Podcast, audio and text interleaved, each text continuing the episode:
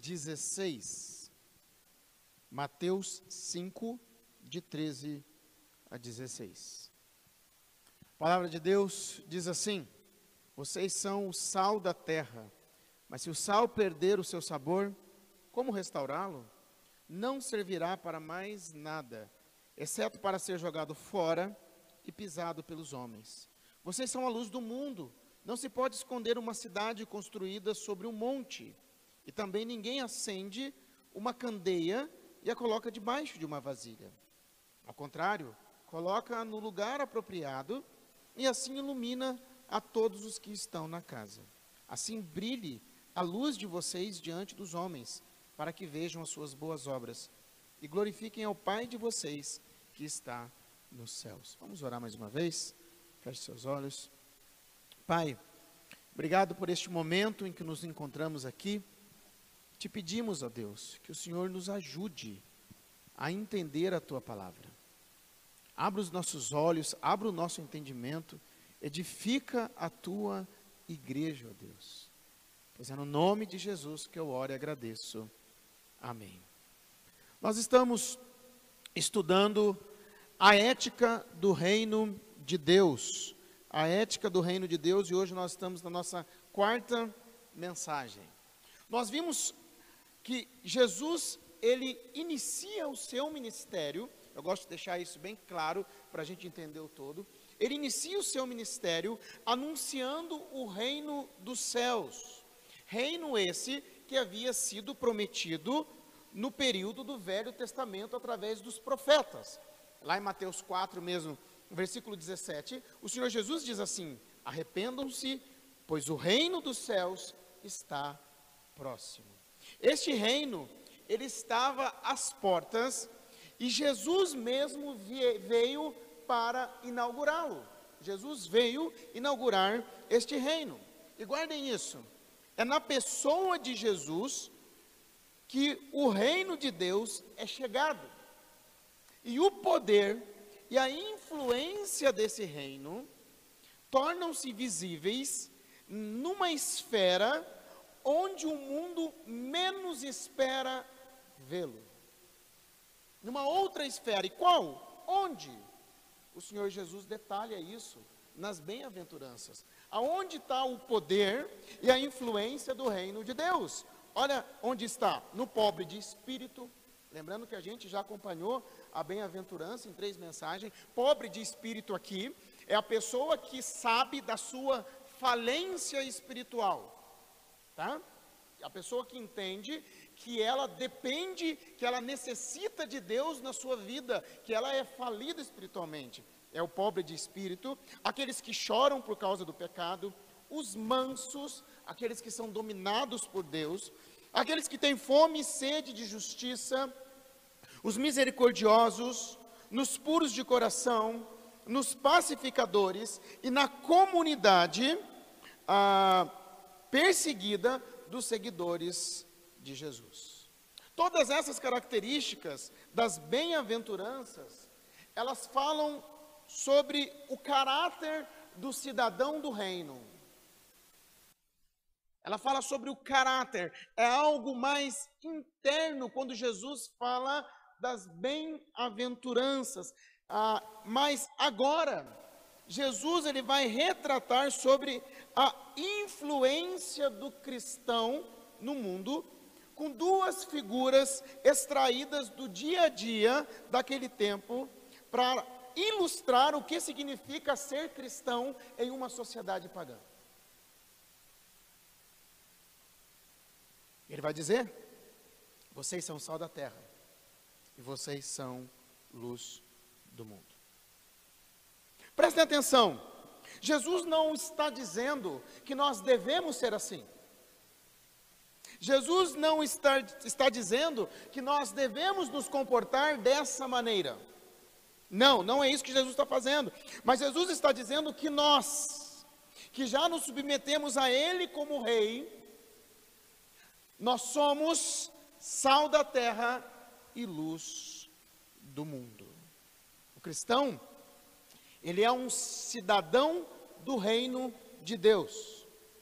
E apesar de toda a perseguição que isso deve trazer, porque nós vimos na semana passada que as bem-aventuranças, aqueles que têm uma transformação interna, o resultado é que eles serão perseguidos. Lembra que Paulo fala: todo aquele que, de fato, todo aquele que quer viver piedosamente será perseguido. É algo, é fato isso, é real. E o cristão ele é um cidadão do reino de Deus e apesar de toda a perseguição que isso deve trazer, ele não deve viver isolado do mundo. Mas ele deve influenciá-lo.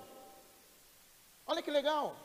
Jesus, nas bem-aventuranças, fala de transformações internas, mas agora Jesus, ele vai falar sobre a influência do cristão no mundo. A nossa influência. Ao mesmo tempo em que nós somos diferente do mundo, nós também devemos nos relacionar com o mundo. Mas prestem atenção. No Sermão do Monte, o mundanismo ou a secularização, elas são condenadas. Porém, a indiferença e o isolamento também é condenado. O cristão ele não pode ser indiferente quanto ao mundo e nem se isolar. E o sal, aqui a figura usada por Jesus, ele é uma bênção enquanto permanece sendo sal. E a luz, enquanto permanece sendo realmente luz, clareando. Entretanto, o sal, ele precisa ser espalhado. O sal, ele precisa ser espalhado. Ele precisa ser passado. Quando você faz uma carne, você passa o sal. Hoje é aniversário do Luquinhas, do meu do meio. E a gente comeu uma carninha no horário do almoço. E a primeira carne, a primeira leva perfeita. A segunda leva, a Thaís olhou para mim, o João estava do meu lado, ela falou, eu coloquei carne, eu coloquei sal demais, né? A gente colocou. Mas aquele sal, ele foi passado na carne, o sal precisa ser passado na carne.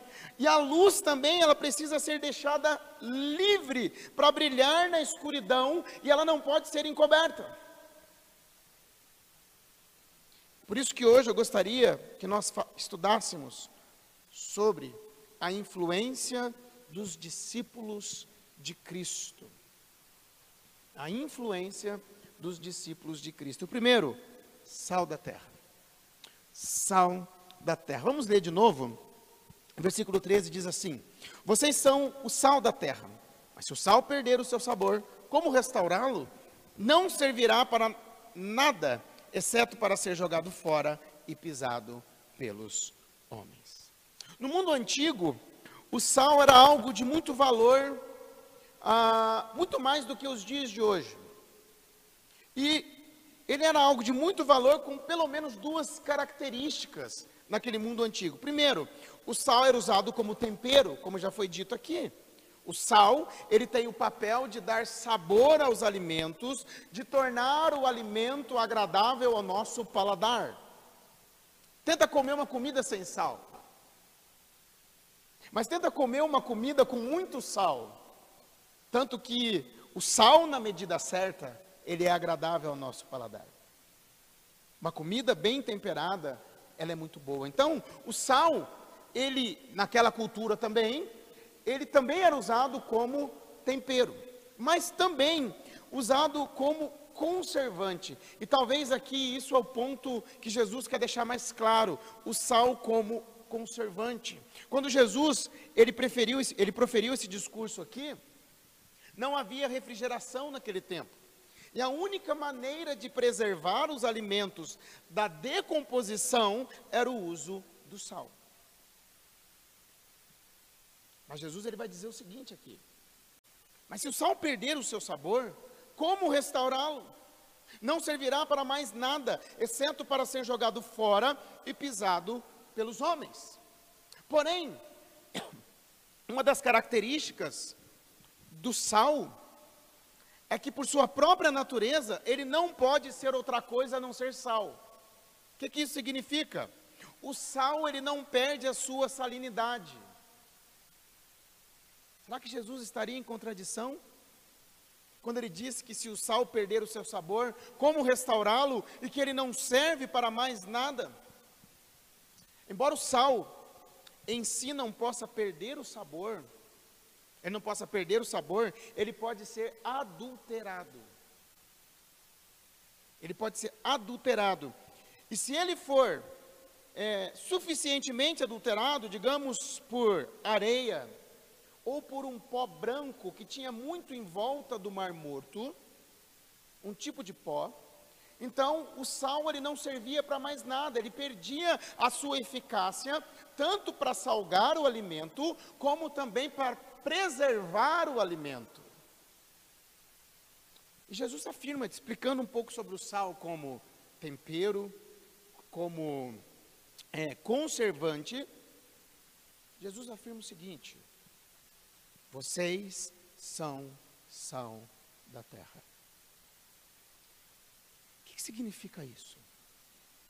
Significa que a presença da igreja no mundo, os discípulos de Cristo, eles refreiam o mal. A igreja, ela tem um papel antisséptico no mundo. A sua influência no mundo impede que o mundo deteriore ainda mais. Os discípulos, eles são chamados a ser um purificador moral em um mundo em que os padrões morais são baixos, instáveis ou mesmo inexistentes.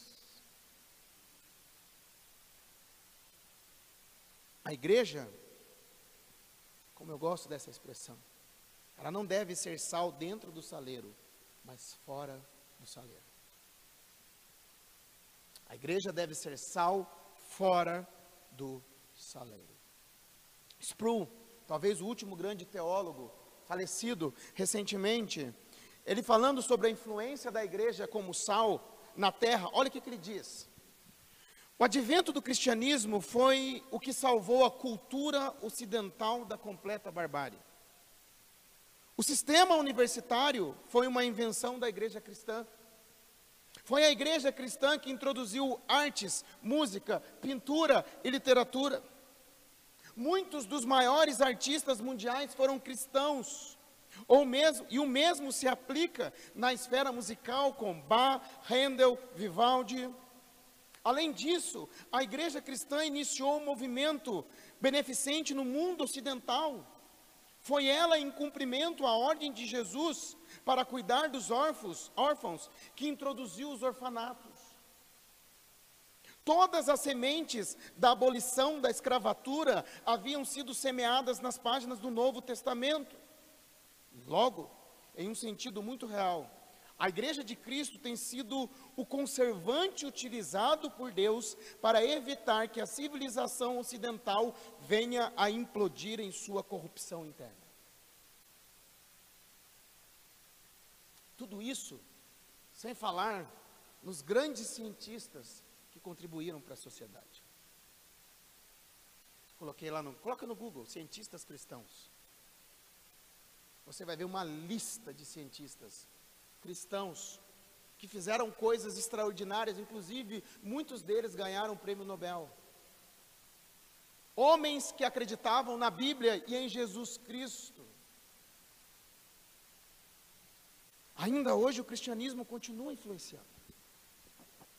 Apesar da ética do mundo tentar dizer que a igreja não serve para mais nada. Mas o cristianismo continua influenciando com escolas com universidades. Esse ano, o Instituto Mackenzie, ele completa 150 anos. Olha que interessante. O que, que diz na história do Mackenzie? O Instituto Presbiteriano Mackenzie iniciou as suas atividades em 1870, quando o casal de missionários presbiterianos George e Mary Chamberlain chega à cidade de São Paulo A senhora Chamberlain recebeu meninos e meninas para a escola que se iniciava, fazendo valer o princípio que permanece até os dias de hoje: não fazer distinção de sexo, credo e etnia. No ano seguinte, foi instituído a escola americana, embrião do colégio que abrigava filhos de escravos e de famílias tradicionais. Antigamente, quando os missionários saíam, aonde eles chegavam, eles plantavam escolas e muitas delas viraram universidade. Princeton, Harvard, Yale, escolas que viraram universidades, que contribuem para o mundo.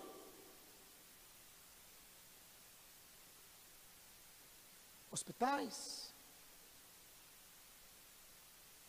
Cidade de Curitiba, tem outros lugares também, mas um dos hospitais referências da cidade é o Hospital Evangélico, que hoje é o Hospital do Mackenzie. Orfanatos. Tive a oportunidade de conhecer orfanatos cristãos de perto. Clínicas de recuperação. Ontem eu entrei em contato com um meu amigo que tem uma clínica de recuperação em São José dos Campos. Eu perguntei para ele: quantas clínicas de recuperação de drogados, de dependentes químicos há no Brasil? Ele falou assim: cadastradas em torno de duas mil. Quantas cestas básicas são distribuídas por igrejas no Brasil afora e no mundo? Quantas igrejas e discípulos de Cristo estão socorrendo pessoas à sua volta? Seja com aconselhamento, ajuda psicológica, ajudando nas suas lutas, trazendo a pessoa a sua sobriedade, devolvendo a sua dignidade, além de tantas outras ações da igreja no mundo. Mas algo a se pensar aqui. A esmagadora maioria dos cristãos não vão aparecer em grandes coisas. Talvez a gente está sentado falando, mas peraí, pastor, eu não criei universidade, talvez nunca vá criar, eu não tenho orfanato, eu não sou cientista, eu. Mas olha que interessante. O sal, ele age de maneira bem interessante. Ele não aparece, mas ele vai penetrando. Ele exerce uma influência positiva, ele muda os elementos com os quais mantém contato. E como que isso pode acontecer? Pensando em algumas coisas. Por exemplo, como pode ser a minha influência, apesar de eu não aparecer? Um pai ou uma mãe que ora e investe nos seus filhos com a palavra de Deus.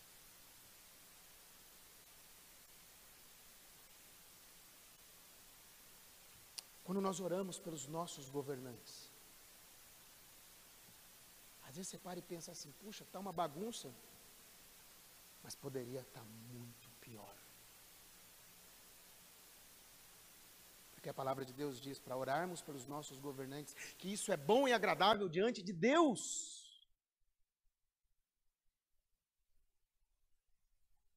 Quando nós oramos pelo mundo, quando nós exercemos o cristianismo onde nós trabalhamos, onde nós estudamos, onde nós moramos, onde nós nos encontramos,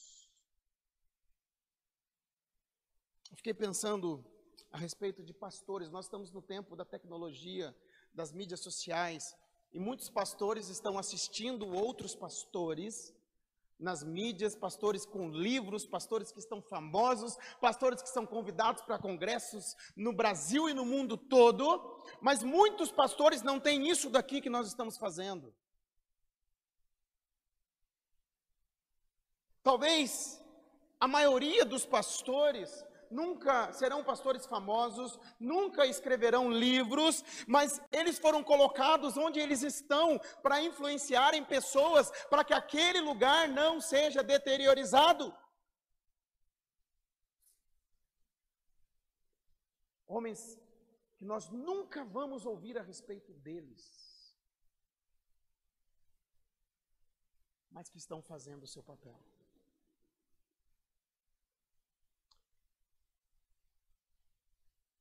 Olha só que interessante.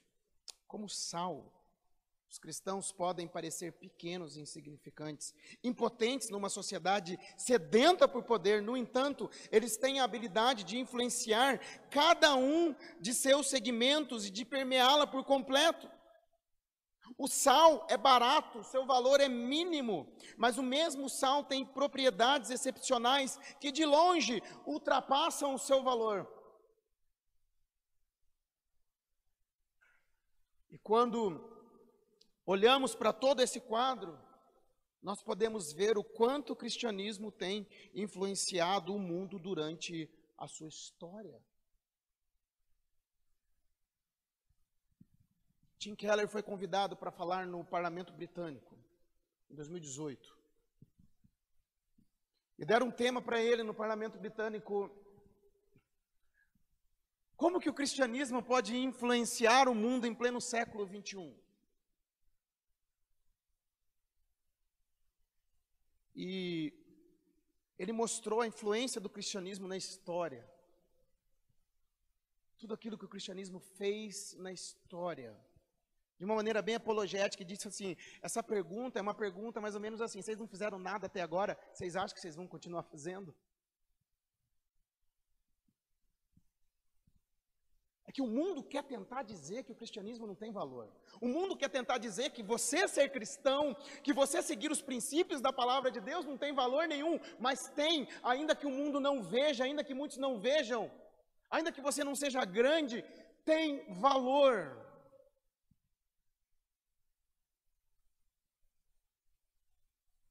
Mas aquilo que nós fazemos tem um papel importante. Porém, a influência dos cristãos na sociedade e sobre a sociedade depende da sua diferença e não da sua identificação com o mundo. Nós temos que ser diferentes. Porque a partir do momento que é igual, é a mistura. Lembra que eu falei do sal como que ele perde o seu sabor? Quando ele é misturado. Então, se eu me misturo com a ética do mundo, se eu me misturo com a visão moral do mundo, logo a minha influência ela desaparece.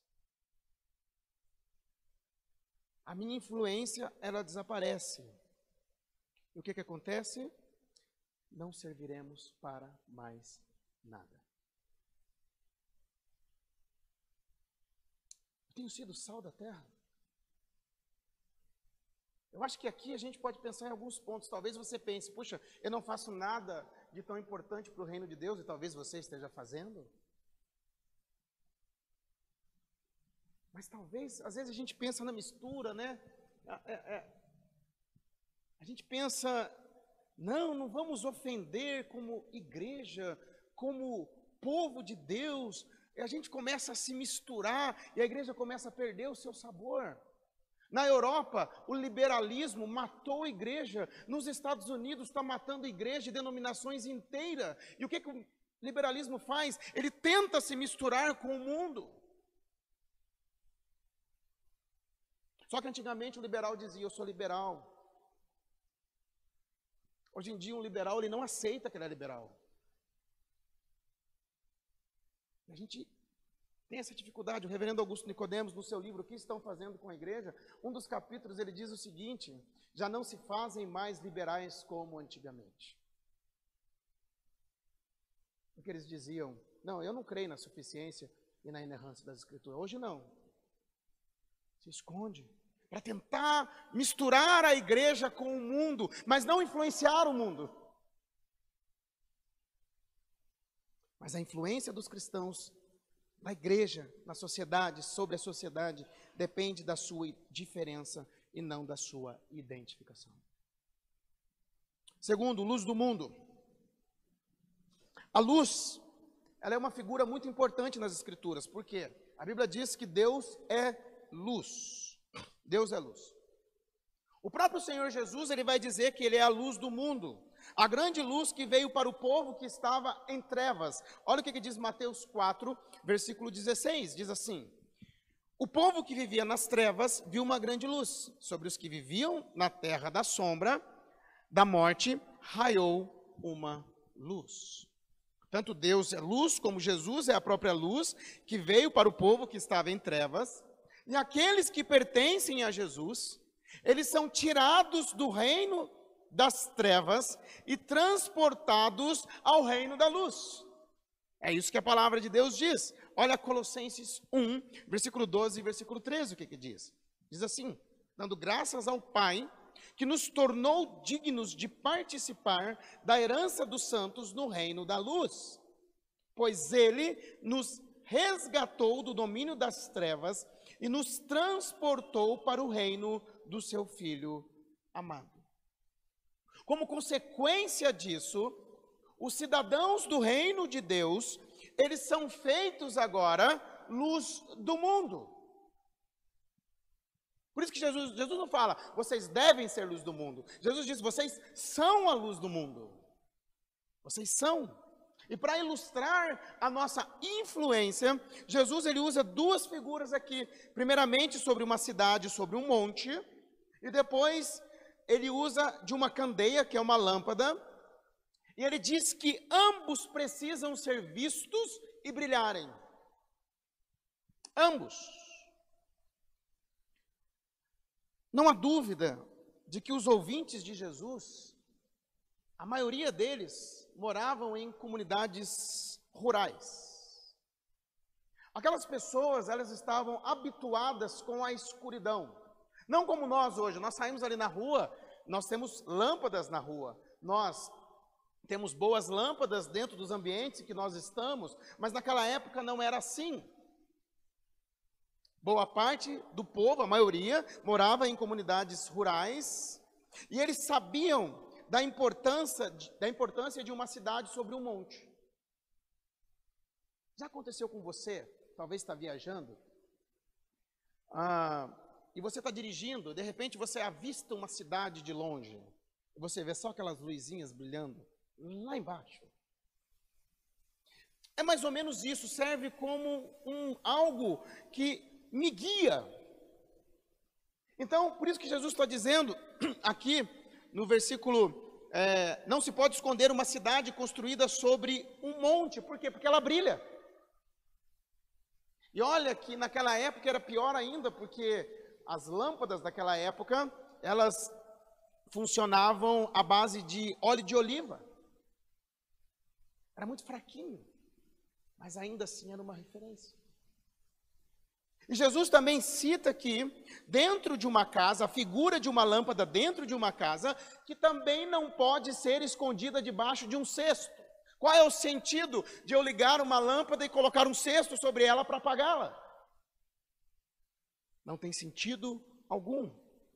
Ele diz que assim também o cidadão do reino, ele não pode ser escondido. O cidadão do reino não pode, sua vida ela deve ser vista, porque brilha refletindo a luz de Jesus. Por isso que o esconder tira o brilho. E o que, que essa luz são? Essa luz são as boas obras eles vão ver né? O ponto em que os homens reconhecerão a você como seguidor de Cristo, e o resultado é que eles vão glorificar a Deus. Vão glorificar a Deus. Agora, é interessante que essas boas obras, elas não devem chamar a atenção para nós, mas elas devem chamar a atenção para Deus. Porque é Ele que vai ser glorificado. Não nós que seremos glorificados. Como eu posso explicar um pouco essas boas obras? Essas boas obras aqui, às vezes a gente pensa imediatamente em boas obras, em entregar cestas básicas, em ajudar velhinho a atravessar a rua. Em, é, é, não que isso não esteja ligado, mas é muito mais do que isso. Boas obras aqui, elas estão ligadas à justiça do versículo 6. Olha só, o versículo 6, o que, que diz? Diz assim: Bem-aventurado os que têm fome e sede de justiça, pois serão satisfeitos.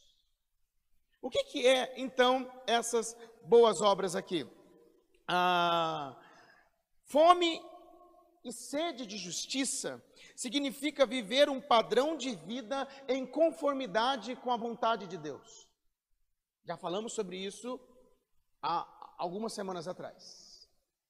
Que justiça aqui não é aquela justiça lá fora. Porque lembra que as bem-aventuranças elas estão tratando de algo interno. Não é vamos sair para fora, vamos brigar por justiça. Não é isso. Porque a palavra justiça é retidão, mas é uma fome e uma sede de viver conforme a retidão de Deus, a vontade de Deus para a sua vida. Tanto que no versículo 10 vai dizer: quando vocês forem perseguidos por causa da justiça, o que, que significa? Perseguidos porque vivemos uma vida para agradar a Deus. Aí vem a perseguição. Então, obras aqui estão ligadas à justiça do versículo 6, que significa um padrão de vida em conformidade com a vontade de Deus. O que, que vai acontecer? Se a nossa luz brilha, os homens verão. Os homens verão a nossa luz brilhando e duas coisas vão acontecer. Primeiro, nós vamos ser perseguidos. Nós vamos ser perseguidos. Segundo, isso vai atrair pessoas para perto da gente. Quando nós vivemos a justiça de Deus, ou nós seremos perseguidos, ou nós atrairemos pessoas para perto de nós, porque elas verão as nossas boas obras e elas vão fazer o quê? vão glorificar a Deus.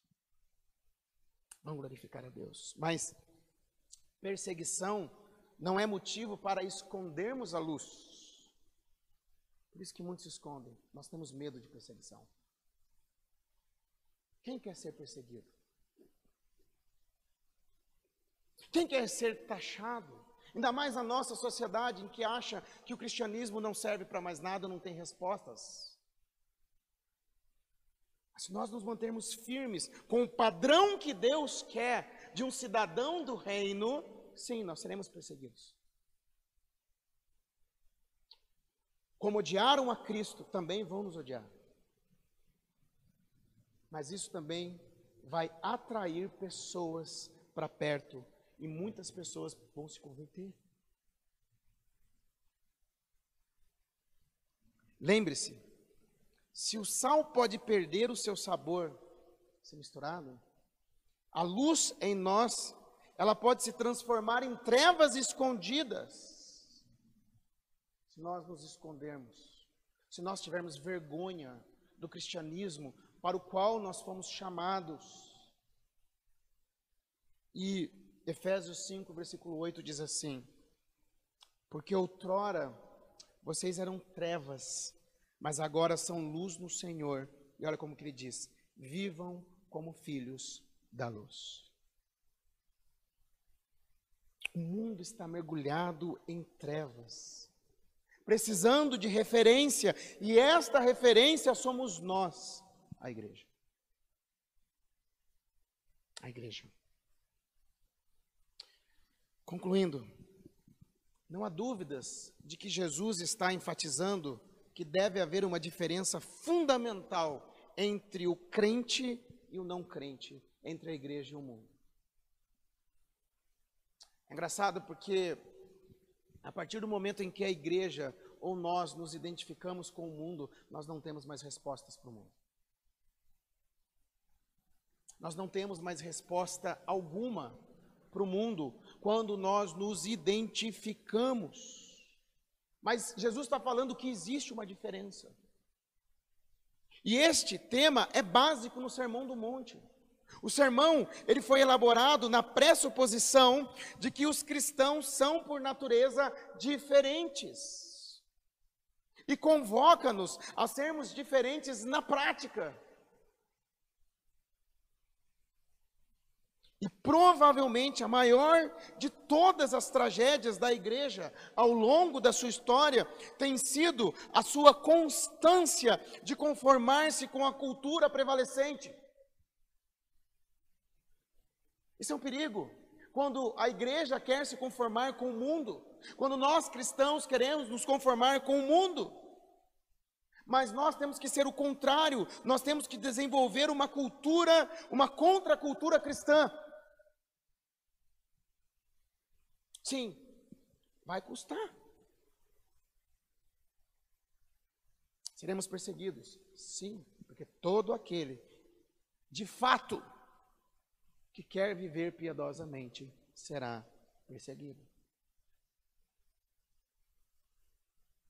Mas Jesus, ele chama os seus discípulos para exercerem, exercerem uma influência dupla na comunidade secular. Primeiro, impedir a sua deterioração. Nós somos sal. Segundo, produzir luz nas trevas. Nós somos luz do mundo. Por isso eu gostaria de convidar você, tanto os que estão aqui, quanto você que está na sua casa, para que você baixe sua cabeça nesse instante. Para que você ore pela sua vida. Você tem um tempo com Deus. Que você se examine. Você tem sido sal da terra e luz do mundo. Você tem tentado se misturar ou tem tentado se esconder aquilo que você é?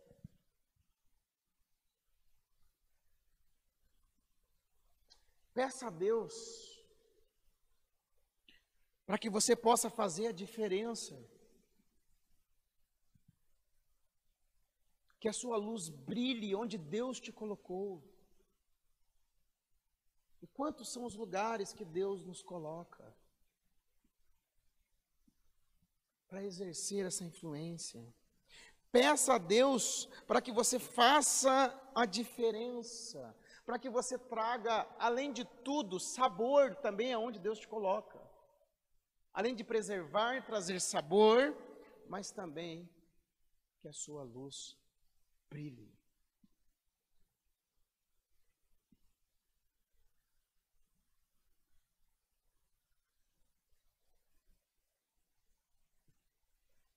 Nosso Deus e nosso Pai Celestial, eu quero te agradecer, ó Deus, porque o Senhor diz que nós somos sal da terra e luz do mundo.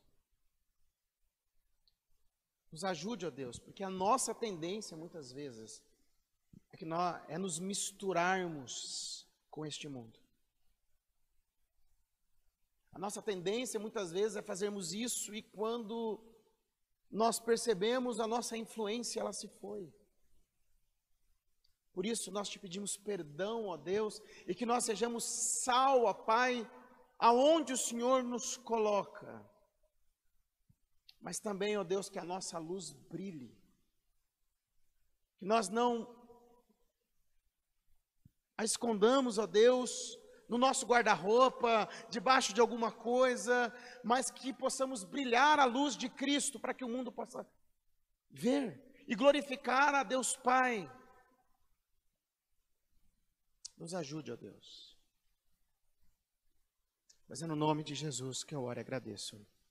Amém.